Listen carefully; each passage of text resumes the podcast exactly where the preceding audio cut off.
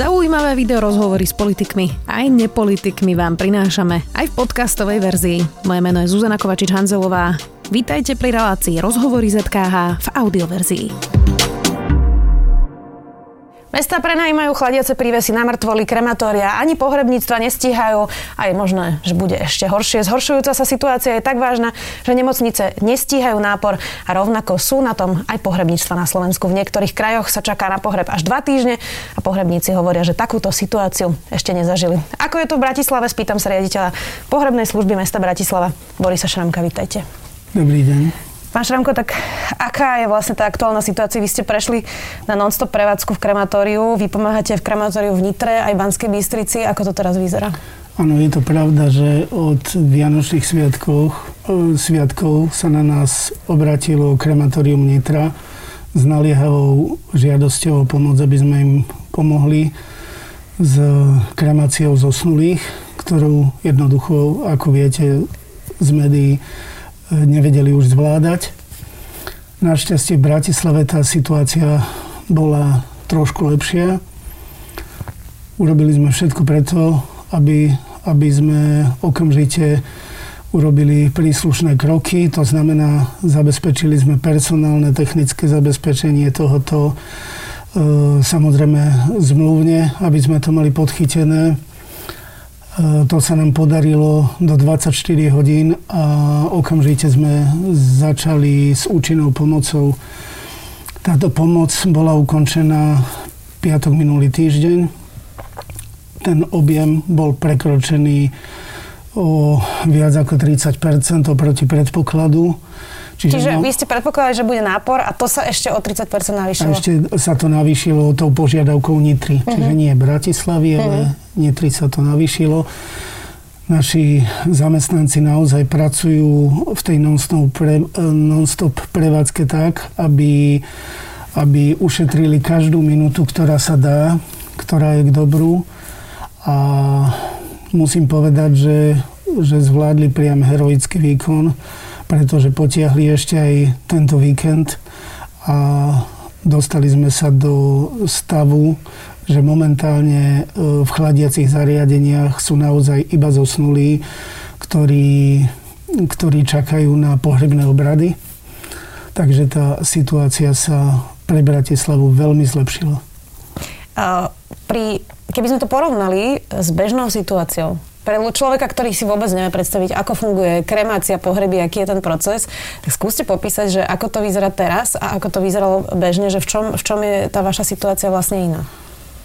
Tá situácia je najmä iná v tom, že ten počet zosnulých, ktorý je, sa fyzicky nedá v určitých fázach zvládať e, tak, aby, aby ľudia nemuseli nemuseli čakať na tie po, pohrebné obrady dlhšie. Uh-huh. Je to z toho dôvodu, že jednoducho potrebujete 30 minút na pohrebný obrad v krematóriu, 15 minút na zmenu kvetinovej výzdoby z jedného obradu na druhý a jednoducho naši zamestnanci napriek tomu, že pracujú v predlžených smenách, to znamená od rána od 8 až skoro do 7 večer, takisto pohrebné obrady na domoch smutku e, v cintorínoch majú určitú svoju kapacitu.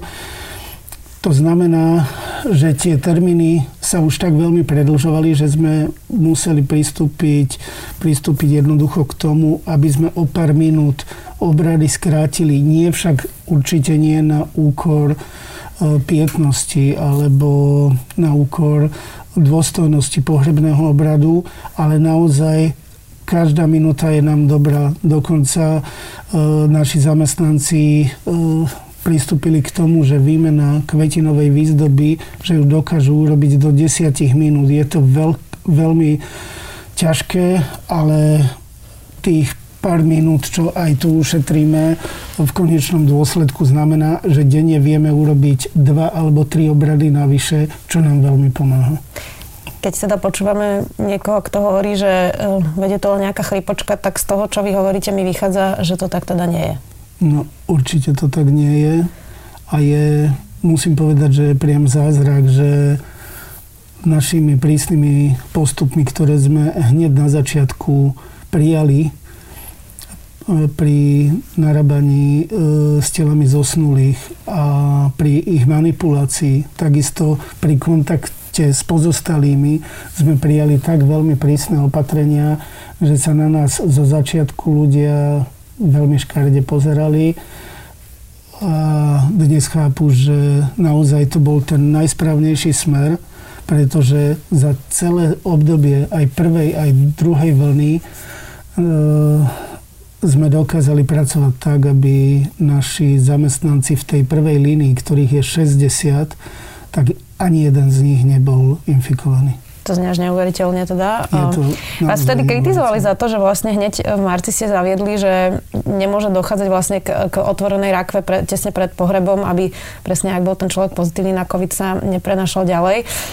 Nakoniec sa to teda ukázalo ako správny krok, chápem to správne. Uh, áno, my sme to komunikovali aj s pánom doktorom Palkovičom, lebo v tom období naozaj uh, to poznanie uh, prenosu nákazy nebolo zrejme najviac mi asi pomohol mail od pána doktora Palkoviča, keď mi napísal, že keby bol na mojom mieste, on ako skúsený patológ povedal mi, že že by postupoval presne rovnako. Uh-huh.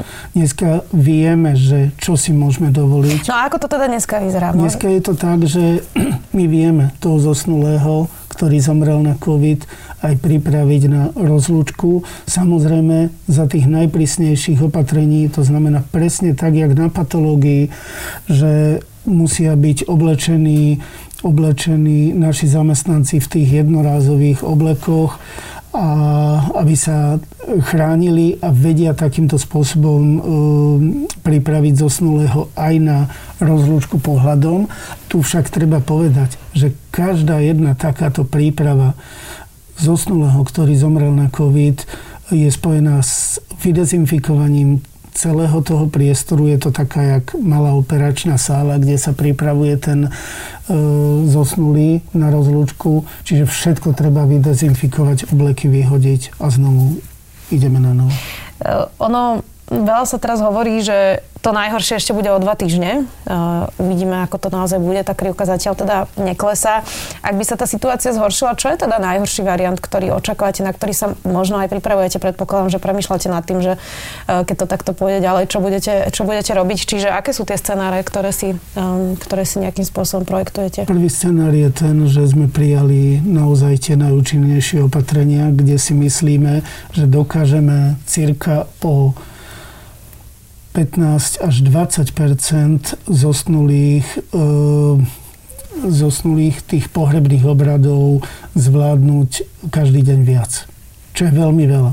Naozaj tým pádom by sme to teoreticky aj pri tom zhoršení vedeli zvládnuť bez úplne kritických opatrení. Samozrejme, robíme úplne všetko preto, aby sme nezažili tie scenáre, ktoré sme poznali, ja neviem, z Talianska alebo z iných štátov, z Francúzska, z Anglicka, kde bolo vidieť e, manipuláciu so zosnulými e, vojakmi, kde sme videli pochovávanie v hromadných hroboch. My urobíme úplne všetko, naši zamestnanci urobia všetko preto, aby sme takúto situáciu na Slovensku nezažili. Preto naozaj vyzývam, vyzývam celé Slovensko, berte si príklad z Bratislavy, že je tu najväčšia koncentrácia ľudí, ale sa mi zdá, že Bratislavčania sú oveľa disciplinovanejší a preto aj v Bratislave vidíte prázdne električky, vidíte veľmi málo pohybujúcich sa ľudí a ten prenos nákazy je tu oveľa lepší ako v ostatných mestách na Slovensku. Aký máte ten um, pomer negatívnych a pozitívnych zosnulých? Teraz myslím, že koľko z tých, ktorých teraz pochovávate, majú ten pozitívny, uh, po, pozitívny nález COVID-19? Musím vám povedať, že v tejto situácii uh, nejdeme na percenta. My, my to nesledujeme. Rozumiem, ale je, to... je väčšina pozitívnych na COVID? Nie, nie, v žiadnom prípade nie. Uh-huh. Ale v každom prípade vám musím povedať aj to, že pre nás v súčasnosti je každý zosnulý potenciálne riziko, ako keby bol pozitívny, uh-huh. len nie je potvrdený. Uh-huh. Pretože veľa ľudí nemusí vôbec o svojej nákaze vedieť. Tak ako nevieme my, ktorí sa medzi sebou pohybujeme, že či nie som nakazený ja, alebo náhodou nákazu nemáte vy v sebe. Nevieme o tom. Viete veľmi dobre, že mnohí sú bezpríznakoví. To znamená, my musíme manipulovať dneska tak veľmi obozretne, že pre nás každý jeden zosnulý je potenciálne nakazený a preto tie postupy sú naozaj veľmi, veľmi prísne. Ako často sa stane, že k vám prídu aj príbuzní, ktorí sú sami pozitívni, pretože e, naozaj sme videli, že celé rodiny e, zostanú pozitívne a tým pádom, keď idú vyvávať pohreb, tak nemá kto iný ísť, pretože všetci sú pozitívni. Toto sa vám stáva, že no, príde často. niekto a povie, že teda má pozitívny test, ale nemal kto iný prísť vybavovať ten pohreb? Takto, často sa nám stane to, že dojdú ľudia vybavovať pohreb a zahlasia na druhý deň, že sú pozitívni. Uh-huh. A nevedeli to vtedy, čo dúfame teda, že to nebolo tak, že by to zatajili a potom im svedomie nedalo, tak to aspoň priznali, ale toto my neriešime. Naozaj. My aj pri, tých, pri tej komunikácii s tými klientami e, sa snažíme tak veľmi obozretne e, komunikovať, aby k tomu prenosu nákazy nedošlo. Naši ľudia presne vedia, ako si majú do, dodržať odstup s tými zosnulými. Máme na všetkých pracoviskách mechanické zábrany. Plus samozrejme nie je možné, aby, aby klient sa nejak priamo fyzicky kontaktoval s tým vybavovateľom pohrebu. A tu musím povedať, že ten čas, ktorý je potrebný na vybavenie pohrebu, sa môže pohybovať od 45 minút až skoro do 2 hodín. Hej, keď uh, sú ľudia menej trošku rozhodní a podobne, vy nemôžete na nich... Je to predsa ťažká situácia pre nich? Je to veľmi ťažká situácia. Niekto môže byť tak veľmi zlomený, že na bežnú otázku, ktorú by ste mu dali, okamžite vie odpovedať, potrebuje 10 minút, aby sa vedel nadýchnúť a vy mu ten priestor musíte dať, čiže aj ten čas je potom veľmi dlhý, uh-huh. čo strávite s tým klientom, ktorý môže byť pozitívny a musíme byť na to pripravení. Naši ľudia vedia, čo majú robiť, majú všetky prostriedky, denne sú kontrolované, denne sú priestory, ehm, denne sú priestory dezinfikované, Nakúpili sme drahé, naozaj veľmi drahé germicidné žiariče do všetkých domov smutku, do všetkých administratívnych priestorov. Tieto dezinfikujeme dvakrát do dňa, dokonca e, naše obetavé upratovačky dvakrát do dňa dezinfikujú priestory, aby naozaj tým zamestnancom vytvorili maximálny ten komfort a ten aspoň pocit istoty. Koľko sa dnes vlastne čaká na, na pohreb, keď mi zomrie niekto blízky, prídem k vám, tak kedy je ten termín, ktorý mi teda viete dať? Ten termín sa približne pohybuje medzi 10 až 15 dňami. Je to nezvyčajné? Veľmi nezvyčajné. Zvyčajne to bolo koľko? Zvyčajne to bývalo do tých 10 dní. Hej. E, samozrejme, ovplyvňuje to trošku aj tá situácia e, stiaženého cestovania, najmä zo zahraničia. Čiže veľmi často sa stane, že klient povie, prosím vás pekne, my by sme to chceli za 15, za 17 dní, lebo ešte si musia urobiť PCR testy, letenka je trošku neskôr a podobne. Čiže keď idú e, z nejakého ďalšieho miesta na svete, Samozrejme, vychádzam absolútne v ústrety. Nie, nie je jediný prípad, že by sme sa s klientami nevedeli dohodnúť a nevedeli im byť v ústrety. Ale tu musím povedať, že okrem teda toho maličkého skrátenia tých obradov a maličkého skrátenia toho času sme ešte urobili ďalší krok a to znamená všetky, všetky cintoríny aj krematórium pracujú dnes už nie 5, ale 6 dní v týždni. To znamená, pohrebný obrad vybavujeme aj sobotu. A plus sme ešte prijali veľmi dôležité opatrenie, čo sú ľudia naozaj E, pozitívne e, prijali túto správu, pretože im umožňujeme rozlúčku, keď je kremácia zosnulého, tak im umožňujeme rozlúčku v domu smutku, ktorý majú najbližšie. Vy viete veľmi dobre, že dneska je situácia taká, že na pohrebný obrad môže dojsť maximálne 6 ľudí. Takže Čiže to nie je len uh, v krematóriu, ako je to, to bývalo zvykom, ale teda sú to aj malé domy smutku po, po cintorínom Bratislave. Keď si zoberieme, že nejaký, nejaký občan, ktorý býva v Rúžinove, a po, mu povieme, nemusíte utekať do krematória, urobíme vám to, blízko máte napríklad Martinský cintorín, alebo e, blízko máte Prievozský cintorín, urobíme vám tú rozlúčku e, v Dome smutku na, na vašom najbližšom cintoríne, zosnulého potom prevezeme na kremáciu a zase potom už si ho pochovajú na tom cintoríne, kde chcú. Takže toto bolo prijaté veľmi pozitívne a nám to uľahčuje tú situáciu e, toho obrovského tlaku, čo bolo na krematórium. Takže ja si myslím, že Bratislavčania e, si môžu byť istí, že všetci zamestnanci Marianu mu robia všetko preto, aby im tú ťažkú situáciu, ktorú stratou blízkeho prežívajú, aby sme im v maximálnej miere uľahčili.